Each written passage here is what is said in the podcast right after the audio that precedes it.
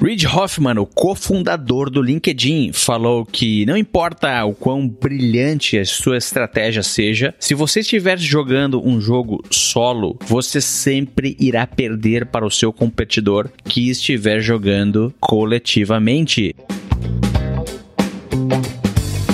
Tem uma frase do Steve Jobs que eu gosto muito, que diz assim: As grandes realizações jamais são resultado do trabalho de uma só pessoa. Elas são sempre concretizadas por uma equipe. Existe um estudo impressionante publicado pelo Journal of Experimental Social Psychology, onde pesquisadores colocaram diversas pessoas olhando para uma mesma montanha. E perguntaram, pediram para esses voluntários avaliarem o quão íngreme era a subida da montanha. Na opinião das pessoas que participaram do experimento e estavam sozinhas, a avaliação delas sobre a dificuldade de subir a montanha era sempre de 10 a 20% mais do que a avaliação daqueles que fizeram o experimento em grupo. Isso mostra que se estamos juntos com uma equipe diante de um obstáculo, o nosso cérebro interpreta esse desafio como sendo mais fácil de ser superado. Olha só o que aconteceu no, no, Real Madrid. Em 2004, os caras gastaram uma fortuna de 400 milhões de euros.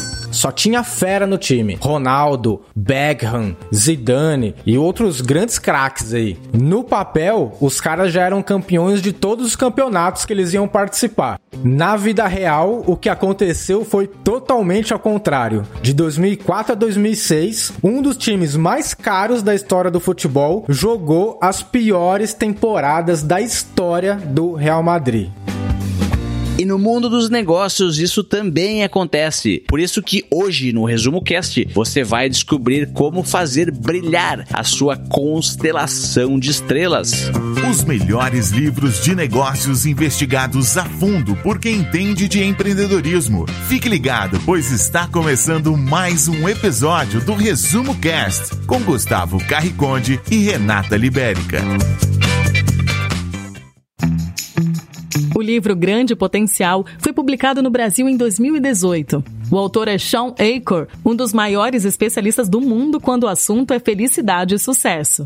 Ele também é autor do best-seller O Jeito Harvard de Ser Feliz. Nesta obra, ele defende que o sucesso e a felicidade não são esportes competitivos ou individuais e traz cinco estratégias para você chegar mais longe desenvolvendo as pessoas a seu redor. O autor descreve um ciclo que começa quando ainda somos criança e somos treinados para estudar com foco e concentração e individualmente. Se buscamos a ajuda de outros em algum projeto ou em algum exame, por exemplo, isso é considerado colar e aí vem a punição. No nosso atual sistema, os alunos também passam muitas horas de suas vidas fazendo trabalhos de casa e, por estarem isolados, sacrificam um precioso tempo que poderiam estar passando aprendendo a se relacionar e trabalhando em equipe. É claro que as escolas e as universidades promovem atividades de grupo, mas a proporção e importância dessas atividades é muito menor em relação àquelas atividades que são executadas isoladamente. O autor afirma que o sistema de avaliação baseado em notas individuais deixa os alunos com níveis elevados de estresse, os priva de conexões sociais, afeta o sono, a atenção, a felicidade e até mesmo a saúde dos alunos. E quando finalmente formam-se em escolas e universidades com a sua grade curricular, as suas notas e o seu diploma, eles agora precisam entrar para um mundo onde o sucesso está atrelado às suas capacidades de trabalharem em equipe.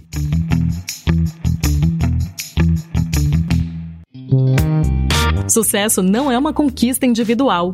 Passamos praticamente os primeiros 20 anos de vida sendo julgados e elogiados por nossos atributos individuais e pelo que somos capazes de realizar sozinhos. Queremos nos formar com a melhor nota da turma, arranjar um emprego na melhor empresa e trabalhar no projeto mais cobiçado. Aprendemos que precisamos competir para nos destacar na multidão. A grande maioria das empresas, instituições de ensino e organizações mensuram e recompensam o alto desempenho em termos de métricas individuais, como números de vendas, títulos em currículos e notas acadêmicas. A fórmula é simples: seja melhor, mais inteligente e mais criativo que todos os outros e você inevitavelmente terá sucesso. Mas essa equação não fecha. A realização individual, na verdade, é muito limitada. Nosso sucesso é quase completamente interconectado com o dos outros. Muitos colaboradores aprenderam tão bem a trabalhar sozinhos que se descobrem incapazes de colaborar em equipe para levar um produto ao mercado ou ajudar alguém a atingir uma meta. Quando ajudamos uns aos outros a melhorar, podemos aumentar o número de oportunidades disponíveis em vez de ter que competir por elas. Há alguns anos, o pessoal de gente inovação do Google, eles se juntaram para fazer um grande levantamento, um grande estudo. Eles chamaram isso de Projeto Aristóteles. Qual que era o objetivo dos caras? Identificar a fórmula da equipe perfeita. E aí você pensa, poxa, mas montar uma equipe perfeita é muito fácil. É só você reunir os funcionários que têm apresentam ali os melhores desempenhos e pronto, essa é a equipe perfeita, né? Bom, depois de fazer várias pesquisas, várias entrevistas em diversas empresas, o pessoal do Google, né, o pessoal desse projeto Aristóteles, chegou à seguinte conclusão: as melhores equipes não são formadas por aqueles profissionais que sabem trabalhar muito bem sozinhos. O que os caras descobriram é que as melhores equipes são formadas de pessoas que apresentaram um alto grau, uma alta capacidade de colaboração em equipe para levar um produto ao mercado ou ajudar a empresa a atingir uma determinada meta. E essa é justamente a ideia do livro. O sucesso não é só uma questão de você ser mais criativo, mais inteligente ou mais motivado, mas sim de você ser capaz de se conectar com as pessoas ali ao seu redor, na sua equipe, colaborar com elas e também se beneficiar das suas relações pessoais. É legal você atingir o seu pleno potencial, seu máximo desempenho de uma forma individual. Só que de acordo com o Sean, isso é limitado. Isso ele vai chamar de pequeno potencial. Agora o grande potencial é quando você não é uma estrela solitária, mas quando você é uma estrela em meio aí a toda uma constelação, quando você ajuda as pessoas ao seu redor a serem melhores. De uma forma assim bem resumida, a gente precisa parar de tentar avançar mais rápido sozinho. E o que a gente precisa fazer é nos voltar a ser mais fortes juntos, em grupo. Quando a gente ajuda os outros a ter sucesso, seja lá no que for, a gente não só melhora o desempenho do grupo, mas também a gente amplia de uma forma exponencial o nosso próprio potencial. É o que o autor chama de círculo virtuoso.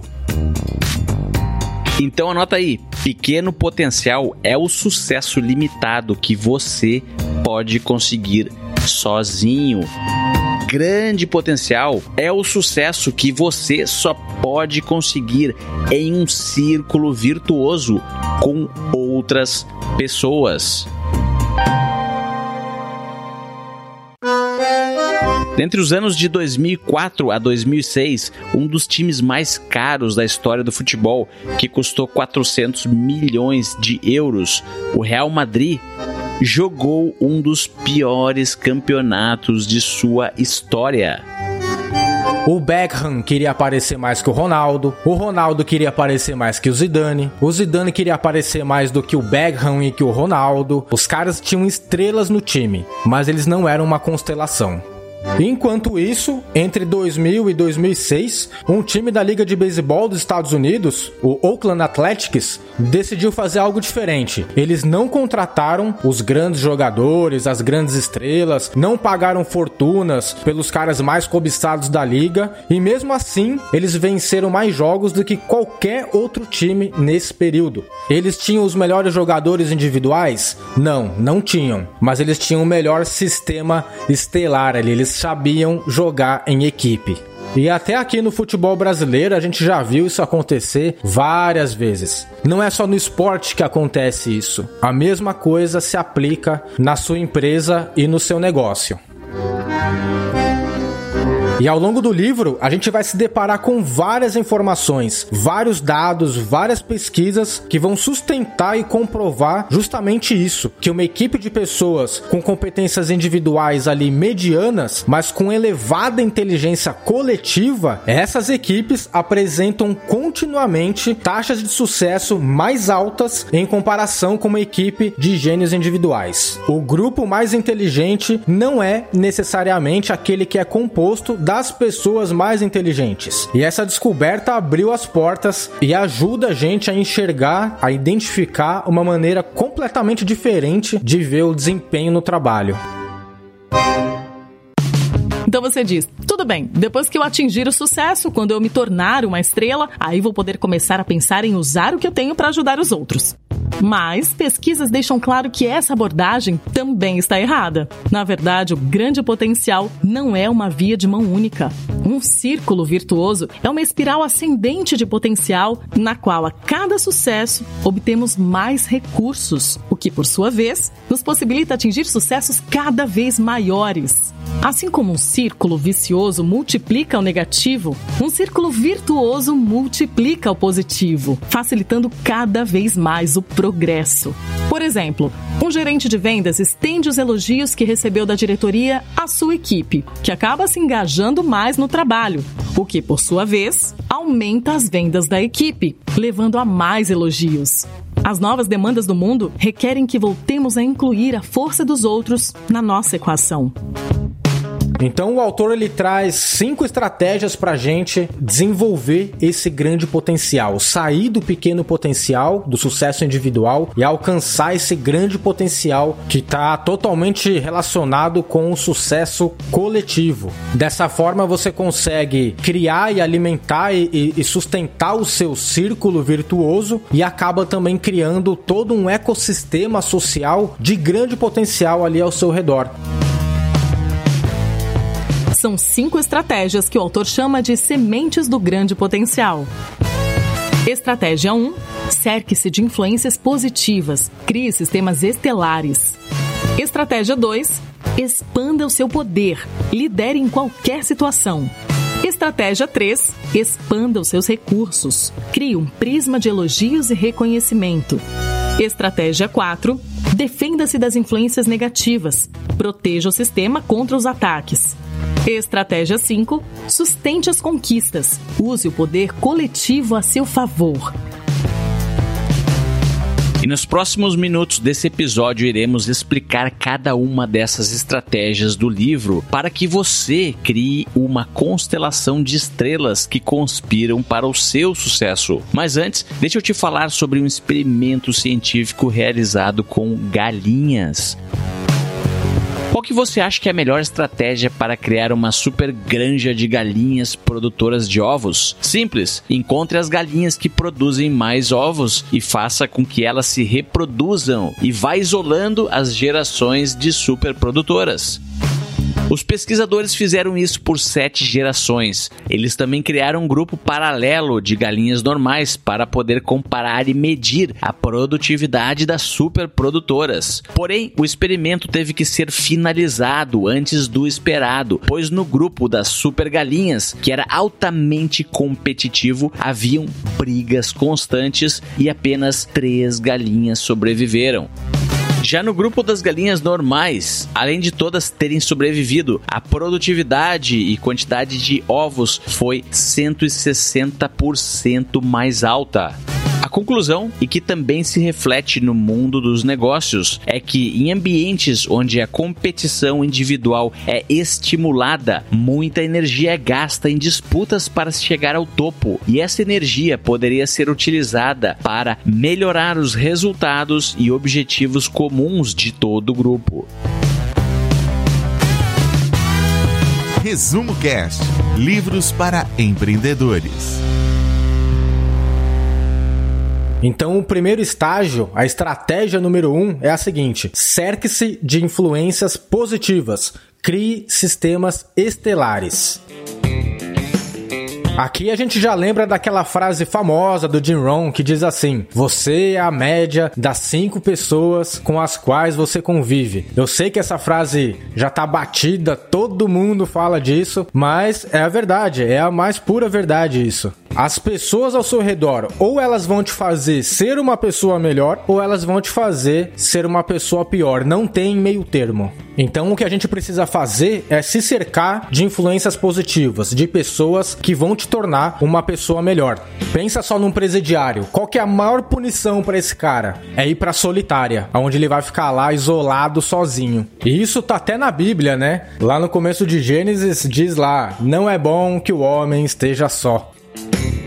Então, nessa primeira estratégia, as dicas do autor são as seguintes: primeiro, ative o poder da pressão social positiva. Segundo, crie equilíbrio por meio da variedade. E o terceiro, terceira dica, crie vínculos recíprocos.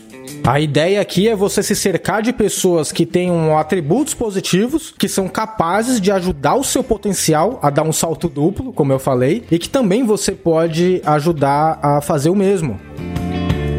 A consultoria Gallup, ela constatou o seguinte fato, que os trabalhadores positivos engajados, eles cometem 60% menos erros, têm 49% menos acidentes no trabalho e tem uma taxa de falta 67% menor tem um exercício bem legal que você pode fazer, bem simples. Primeiro, responde a seguinte pergunta: Quem são as cinco pessoas com quem você convive mais? Pega um papel e caneta ou algum aplicativo e escreve o nome dessas cinco pessoas. Depois vem a segunda pergunta: Com quem você se sente bem? Escreve o nome dessas pessoas. Terceira pergunta: Quem te fortalece? Escreve o nome dessas pessoas. Outra pergunta: Quem te deixa com aquele gostinho de quero mais, sabe? Escreve o nome dessas pessoas. E aí você vai analisar o seguinte: dessas cinco pessoas que você mais convive, quais delas estão na sua lista das outras perguntas que, que eu fiz? A ideia é que as cinco pessoas que você mais convive, elas estejam, façam parte da lista de resposta das outras perguntas. E você também pode se beneficiar dessa estratégia de cercar de influências positivas, mesmo sem conhecer as pessoas, tá? Pessoalmente. Por exemplo, se você se cercar de bons livros, boas revistas, é, boa, boas mídias, né? Boas músicas, bons podcasts, aquilo que você vê, aquilo que você ouve. Se você começar o seu dia vendo um monte de desgraça na TV, na internet, passar boa parte do seu dia só dando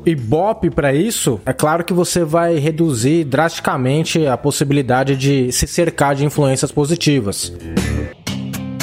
A gente tem essa tendência de se cercar apenas de pessoas que são parecidas com a gente, que pensam igual, que fazem as mesmas coisas, que gostam do, do mesmo estilo musical, tendência política, religiosa, enfim, tem os mesmos interesses. Agora, se a gente faz isso, se a gente só se reúne e só convive com pessoas assim, a, gente vai estar tá restringindo o nosso potencial e o nosso crescimento. De acordo com os dados que tem no livro, as equipes com a maior diversidade cognitiva elas tiveram melhor desempenho. Pare e pense o seguinte: você pode ser um excelente técnico. Vamos supor que você seja um técnico de futebol. Você é o melhor técnico de futebol hoje do Brasil. Mas se você colocar 10 atacantes em campo, é difícil, né? Você pode até ganhar um jogo, pode até acontecer esse improvável, mas com certeza você não vai ganhar um campeonato. É muito fácil quando a gente se reúne, tem conversas ali excelentes com pessoas que são iguais a gente. Essas conversas são confortáveis, ninguém discorda, ninguém tem um ponto de vista diferente. Isso é zona de conforto.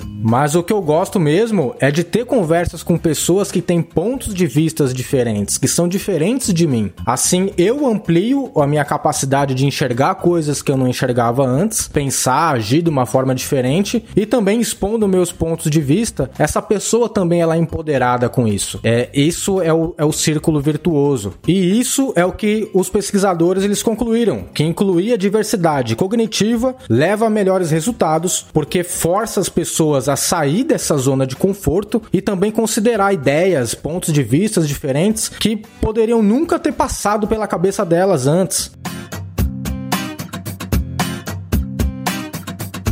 Então aqui a ideia do autor é o seguinte: é você se cercar de três tipos de influências positivas. Os pilares, que são aquelas pessoas que você pode contar como porto seguro nos momentos de dificuldade, são aquelas pessoas que vão estar ali do seu lado. Tem o segundo tipo, que são as pontes, que são aquelas pessoas, os indivíduos que vão te conectar com novas pessoas, novos recursos fora do seu ecossistema social normal, habitual. E tem o terceiro tipo, que são os extensores, que são justamente essas influências positivas que vão te forçar a sair da zona de conforto. Pode ser um mentor, pode ser um amigo, com uma personalidade, conhecimento bem diferentes dos seus. Mas será que criar uma constelação de estrelas ao seu redor, onde todo mundo apenas conspira para o seu sucesso individual e o seu papel é apenas capitalizar em cima dos esforços e das energias das outras pessoas? É tentador, né? A gente só recorrer às pessoas da nossa rede, da, dos nossos contatos, quando a gente precisa de ajuda ou quando a gente precisa de algo. Só que para a gente se beneficiar o máximo de um relacionamento, a gente precisa criar o hábito de também procurar as pessoas para oferecer ajuda.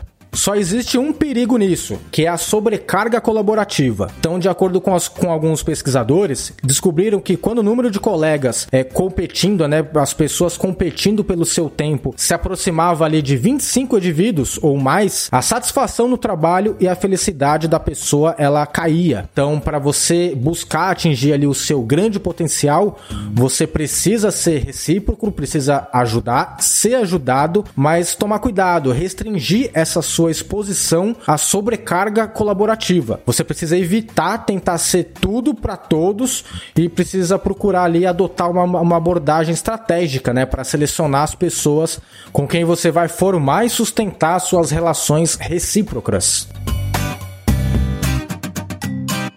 Ao se transformar em um nó positivo na rede do seu trabalho, da sua empresa ou da sua comunidade, e ao ajudar os outros a serem mais criativos, produtivos, competentes, se você gosta de assistir vídeos gratuitos sobre livros para empreendedores, sabia que já estão disponíveis no canal do YouTube do Resumo Cast os resumos dos livros em vídeo dos últimos episódios da temporada 3 Basta abrir o seu aplicativo do YouTube ou o site do YouTube no seu computador e procurar pelo nosso canal digitando Resumo Cast.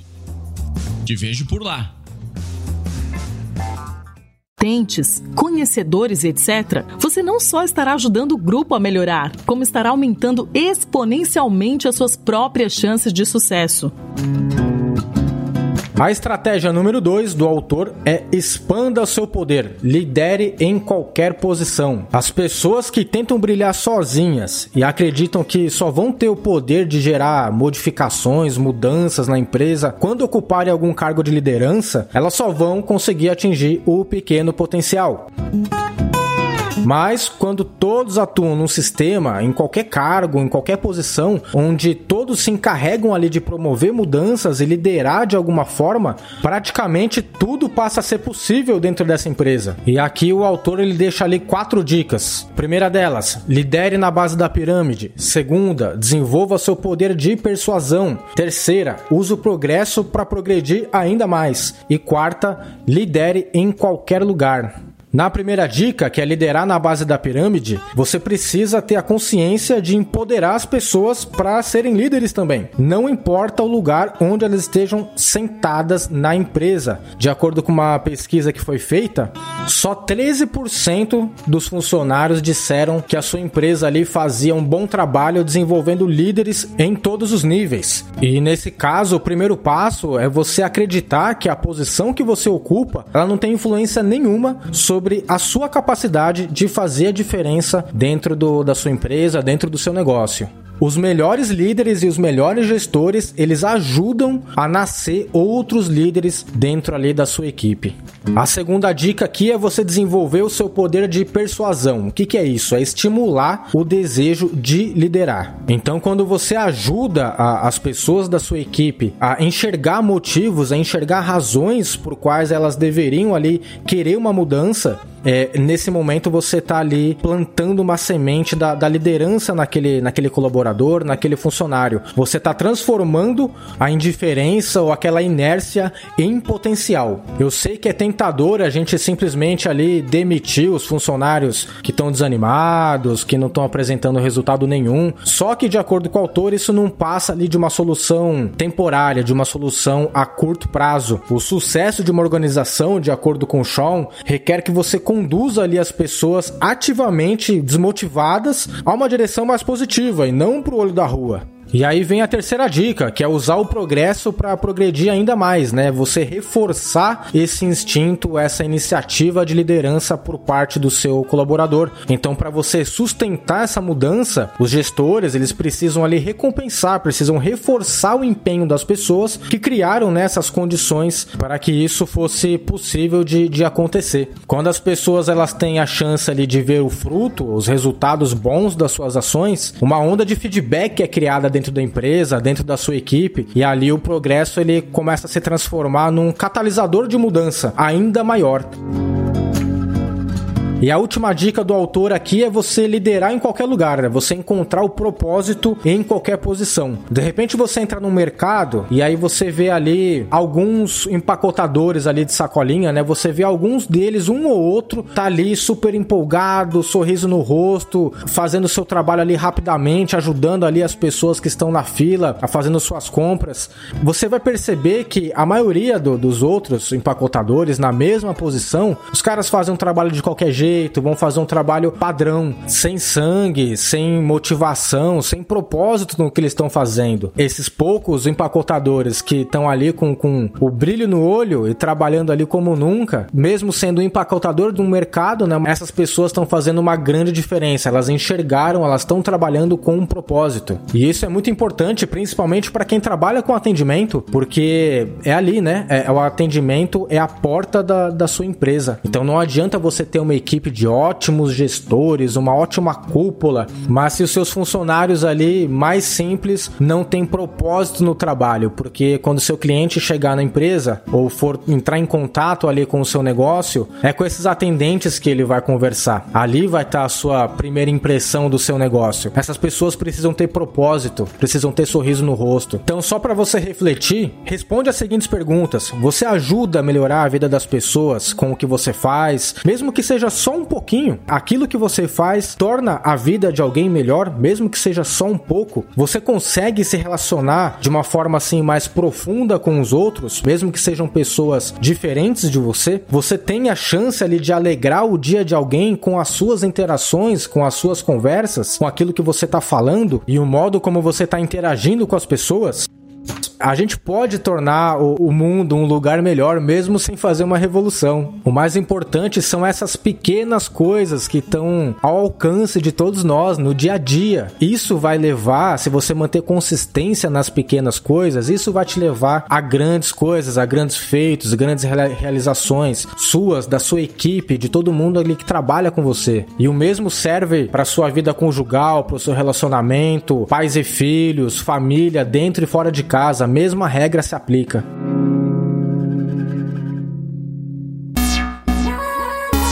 E aí a gente vai para o terceiro estágio, para a estratégia número 3, que é expanda os seus recursos. Crie um prisma de elogios e reconhecimento. Quem é que não gosta de ser elogiado, de receber elogios? Eu particularmente gosto muito. E não tem nada errado nisso. A gente só tem que tomar cuidado com uma grande armadilha. A gente fica tão faminto por elogio, a gente quer tanto ser elogiado que a gente acaba correndo o risco de se transformar em mendigos de elogios.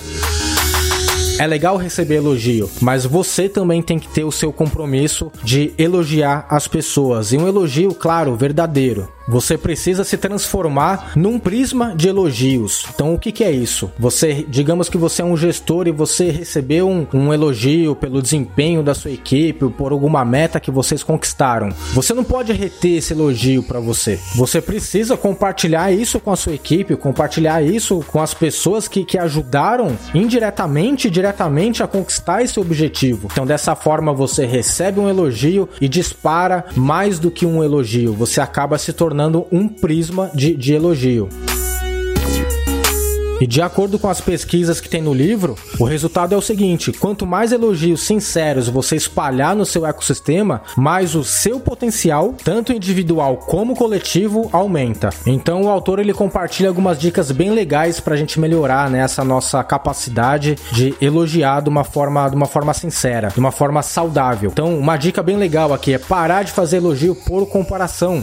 A, a maioria das pessoas tem essa inclinação, né? Ah, você foi muito melhor do que a outra pessoa, né? Você é o mais inteligente da equipe, você foi o melhor jogador em campo. E eu mesmo faço isso. Alguns dias atrás, estava vendo uma apresentação de, de um grupo de dança que minha mãe faz parte. No final da apresentação, eu cheguei ali para ela e falei: Olha, nossa, você foi muito melhor do que a sua professora. Só que pro meu azar, a professora dela tava do lado dela. Então você já pode imaginar como foi um fiasco isso, né? Não consegui nem cumprimentar a professora depois. O jeito mais fácil de você parar de fazer elogio por comparação é simplesmente eliminar os elogios comparativos do vocabulário. Então parar de usar palavras como o melhor, o mais rápido, o mais inteligente, o mais bonito. Lembra que o melhor elogio, ele é uma mudança de comportamento. Theodore Roosevelt já falava, né, que a comparação é o grande ladrão da alegria. Elogia o que a pessoa fez, elogia isso de uma forma sincera, mas não compara com outras. Essa dica ela tem me ajudado bastante desde que eu cometi aquela gafe com a, com a professora da minha mãe. Uma outra dica legal do autor é você elogiar a base, não apenas elogiar as pessoas que mais brilham, os melhores, enfim. Não elogia só o cara que fez o gol. A gente precisa elogiar aquele que defendeu, o zagueiro que soube desarmar ali o atacante do, do time adversário, o meio-campo que trabalhou a bola, os laterais que correram junto, o cara que fez a assistência, né?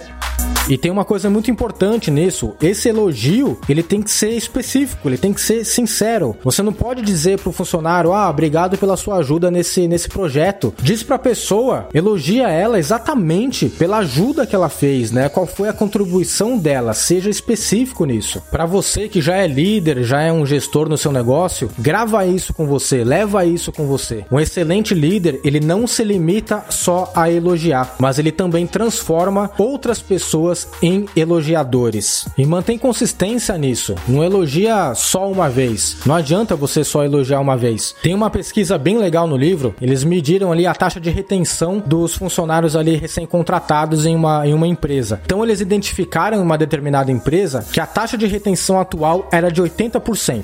Se os recém-contratados fossem elogiados ali uma vez, nada acontecia nessa taxa de retenção. Se eles foram elogiados ali duas vezes, essa taxa de retenção não mudava muito, mas quando eles receberam três ou quatro elogios, essa taxa de retenção subiu para 94%. E aí eles perceberam que esses recém-contratados que foram elogiados quatro vezes ou mais, eles acabaram se transformando em elogiadores dentro da, das suas equipes. Em um outro estudo bem legal que foi feito, eles identificaram que cerca de 31% das pessoas de uma equipe, elas eram engajadas, elas eram positivas, mas elas não expressavam o seu engajamento nem a sua positividade, elas não elogiavam. E assim, o que, que acontecia? Dentro daquela equipe, os mais negativos, eles acabaram acabavam ali definindo as regras sociais, né? O que pairava ali no ar na, na rádio peão ali era o que acontecia, era o que os mais negativos falavam. Se você é um líder, se você é um gestor, é sua responsabilidade identificar esses 31% dessas pessoas que são engajadas, que são positivas, mas não expressam isso dentro da equipe. O livro chama esse grupo de 31 ocultos. Então você precisa liberar o poder desses 31 ocultos em vez de ficar indo atrás só dos maiores pessimistas. Ativa essa célula dormente de otimista oculto, porque são eles que podem transformar a cultura da, da sua empresa, da sua equipe. E uma última dica bem legal aqui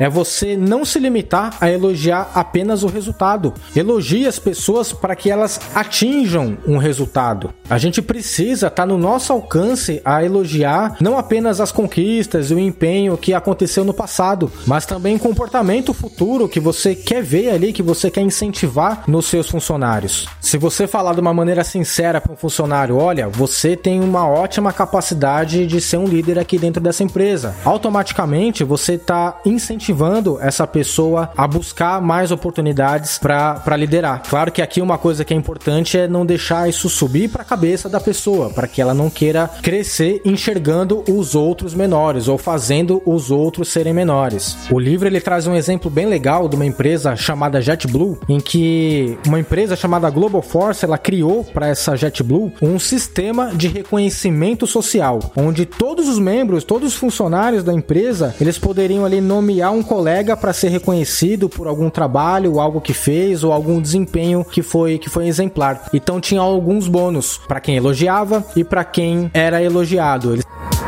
Agora, se você tem certa dificuldade em, em, elogiar as pessoas, em fazer elogios sinceros, tem um exercício bem legal no livro. Acordou de manhã, pensa numa pessoa, reserva dois minutos ali no máximo da sua manhã para escrever, mandar uma mensagem de texto, de áudio, um e-mail, elogiando ou agradecendo alguma pessoa que faz parte da sua vida. Chegou dentro da empresa, faz a mesma coisa, reserva dois minutos ali do seu começo de trabalho para escrever uma mensagem, para elogiar alguém de uma forma sincera. E lembra que esse elogio ele tem que ser específico. Algo que a pessoa fez, ou alguma atitude certa dela, alguma atitude errada que ela deixou de fazer, seja específico nesses, nesses elogios. Você vai ver que com o tempo, você mantendo consistência nesse exercício de acordar, elogiar alguém da sua vida, chegar na empresa e elogiar alguém da empresa, você vai ver que isso começa a se transformar e as coisas começam a acontecer por um lado mais positivo e você consegue desenvolver essa habilidade de ser uma pessoa, né, de ser um polo positivo que elogia as pessoas ao seu redor. E para você desenvolver essa habilidade, não importa o cargo que você ocupa hoje dentro da empresa. Isso é algo que está acessível para todos, desde o mais simples funcionário, do recém-chegado ao mais alto executivo.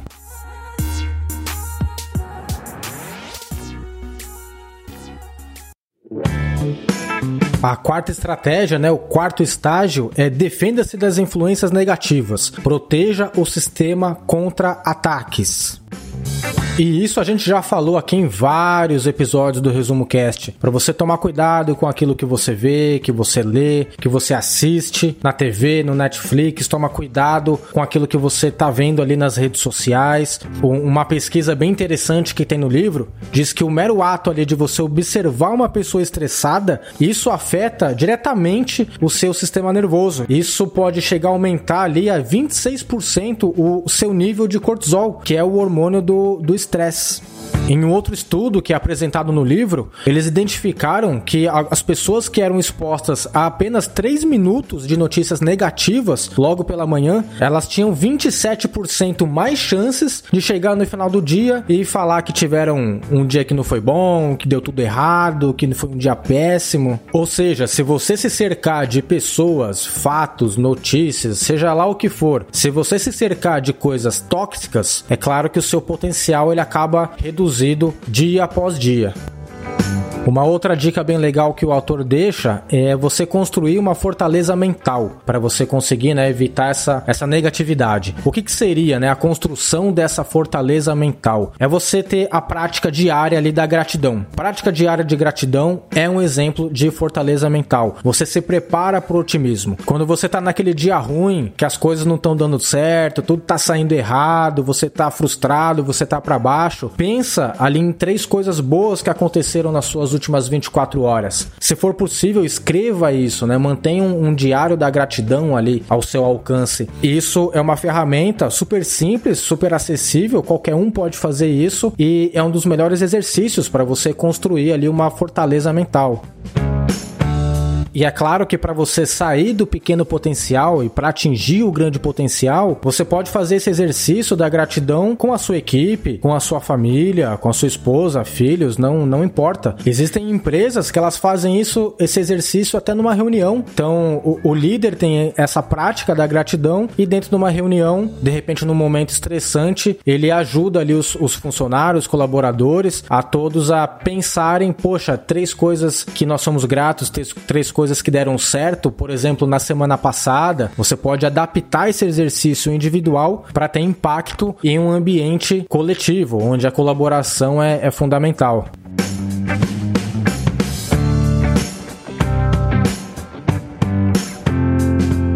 E uma outra dica bem legal para você se defender das influências negativas é a prática da meditação, nem que seja por um, dois minutos ali ao longo do dia, com foco na respiração. Um, um estudo que foi levantado por uma empresa chamada a Etna, uma das primeiras empresas que, que adotaram ali algumas práticas de psicologia positiva no trabalho, os caras tiveram resultados incríveis com um programa de treinamento que o objetivo era ensinar os funcionários a meditar, a praticar yoga para melhorar o foco. Então, mais ou menos ali 15 mil funcionários, mais de um quarto da empresa participou desse, desse programa e eles geraram ali um ganho médio de produtividade de 62 minutos por semana. Isso representou um aumento de produtividade de nada menos 3 mil dólares por funcionário a cada ano. Então, ou seja, se defender de influências negativas não é somente para a saúde do funcionário ou a saúde da equipe, mas isso é para a saúde financeira do seu negócio. Isso é quantificável.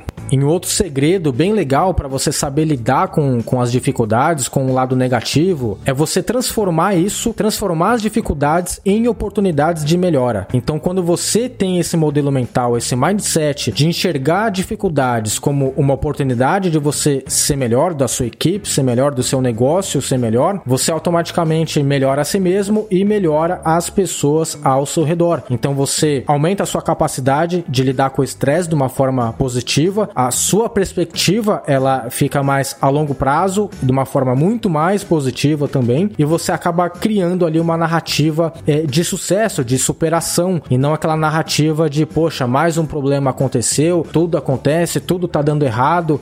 Os escritórios de muitas empresas são tóxicos porque eles não têm essa cultura de enxergar a dificuldade como uma oportunidade de melhora. Isso é algo que está muito presente na educação empreendedora empreendedora, no modelo mental, no mindset de um empreendedor que sabe lidar com o fracasso, ele reinventa o fracasso. Na verdade, ele vê o fracasso como um passo, como um degrau necessário para ele para que ele consiga atingir o sucesso ali do seu negócio. Aplicando e praticando essas dicas de uma maneira consistente, dia após dia, você percebe que o seu cérebro ele entra num modo positivo. E de acordo com algumas pesquisas que tem no livro, nesse caso do modo positivo do cérebro, a produtividade produtividade ela aumenta em 31%, as vendas em 37%. E é por isso que o autor diz no livro que a maior vantagem competitiva da economia moderna é um cérebro positivo e engajado.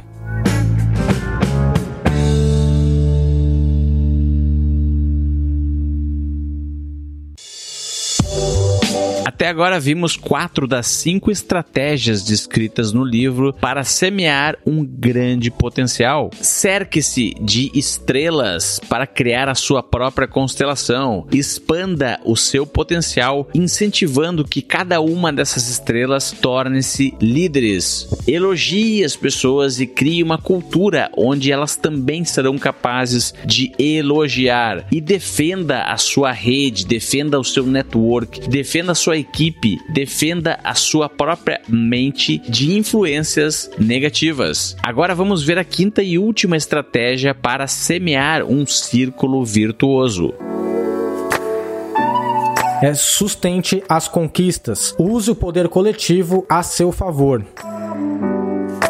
Quando a gente percebe que a nossa energia, o nosso potencial, o nosso sucesso, ele está totalmente interconectado com a energia, o sucesso das pessoas ao nosso redor, a gente percebe que quanto mais energia a gente criar no nosso ecossistema, maior é a possibilidade da gente aumentar o nosso potencial como indivíduo, como grupo.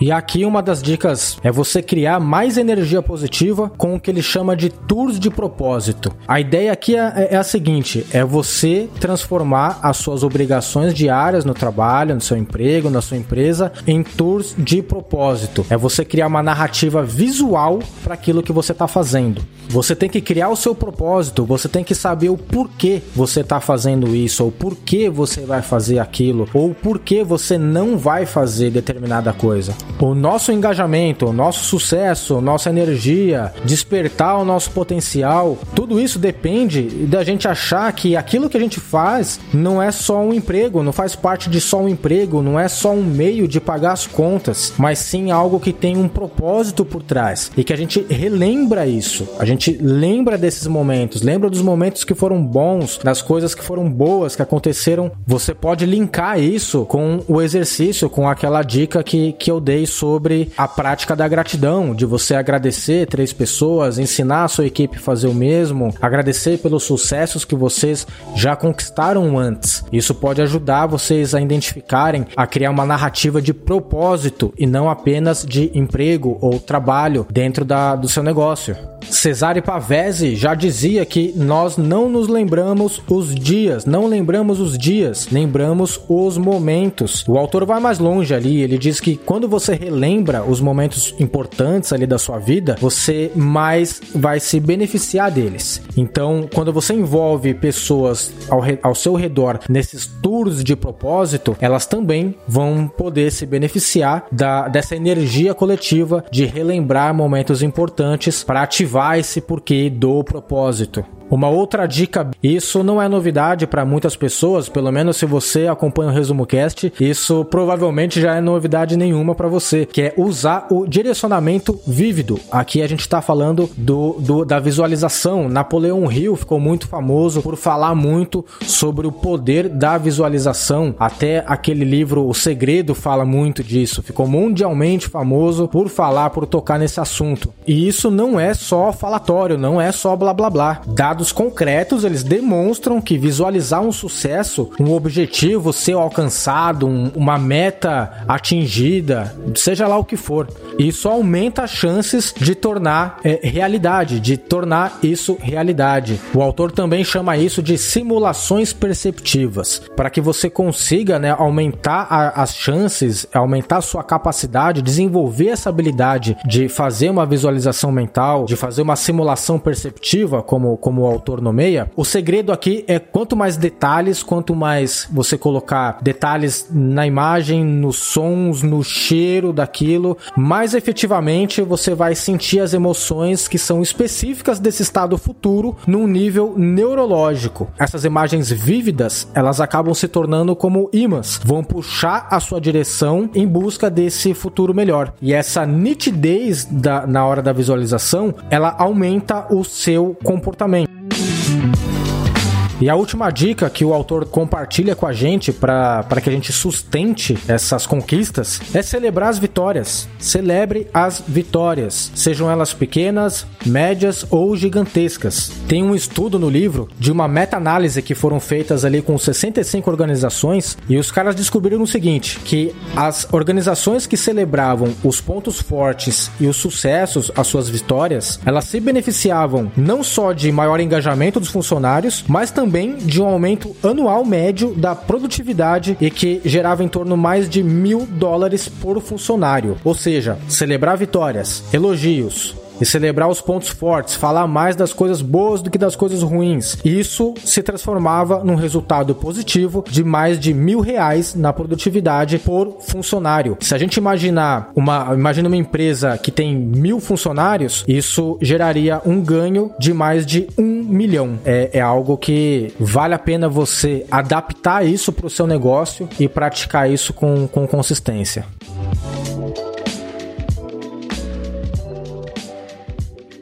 O sucesso não é só uma questão de ser mais criativo, inteligente ou motivado, mas de ser capaz de se conectar com as pessoas, colaborar com elas e se beneficiar de suas relações sociais. Em que medida você ajuda as pessoas a serem inteligentes? Em que medida sua motivação contagia sua equipe ou a sua família? Quando respondemos a esse tipo de pergunta, vemos que os maiores sucessos não ocorrem isoladamente. A sociedade passou a se concentrar demais no poder do um isolado, em oposição ao poder do um reforçado pelos outros. Devemos parar de tentar avançar mais rápido sozinhos e nos voltar a ser mais fortes juntos. Concorrência é negativa? De acordo com o autor, esse livro não é um argumento contra a concorrência nos negócios. A concorrência pode ser produtiva se for utilizada de maneira positiva. Nos motiva a abrir o caminho para os outros, facilitar o caminho para eles, ajudá-los ou mostrar o caminho. A concorrência é negativa quando nos leva ao desejo de derrotar os outros, derrubá-los para podermos subir. A essência do grande potencial é obter uma vantagem competitiva, não restringindo o sucesso dos outros, mas pelo pelo contrário, aumentando as chances das pessoas de atingi-lo. Dizem que não existe inovação sem concorrência, o que é um absurdo, considerando que a maioria das grandes inovações na ciência e na tecnologia resultou do compartilhamento de informações cruzando áreas acadêmicas, fronteiras nacionais e barreiras linguísticas. Na verdade, nenhuma grande inovação pode ocorrer isoladamente. Espero que você tenha gostado do episódio de hoje do Resumo Cast. E para incentivar a conexão entre empreendedores, criamos um grupo que está em resumocast.com.br barra grande potencial. E lá você vai poder debater as ideias desse livro com outros empreendedores, assim como se conectar à energia de uma constelação que pode ajudar a liberar o seu grande potencial. Um grande abraço e até a semana que vem com mais um livro para empreendedores.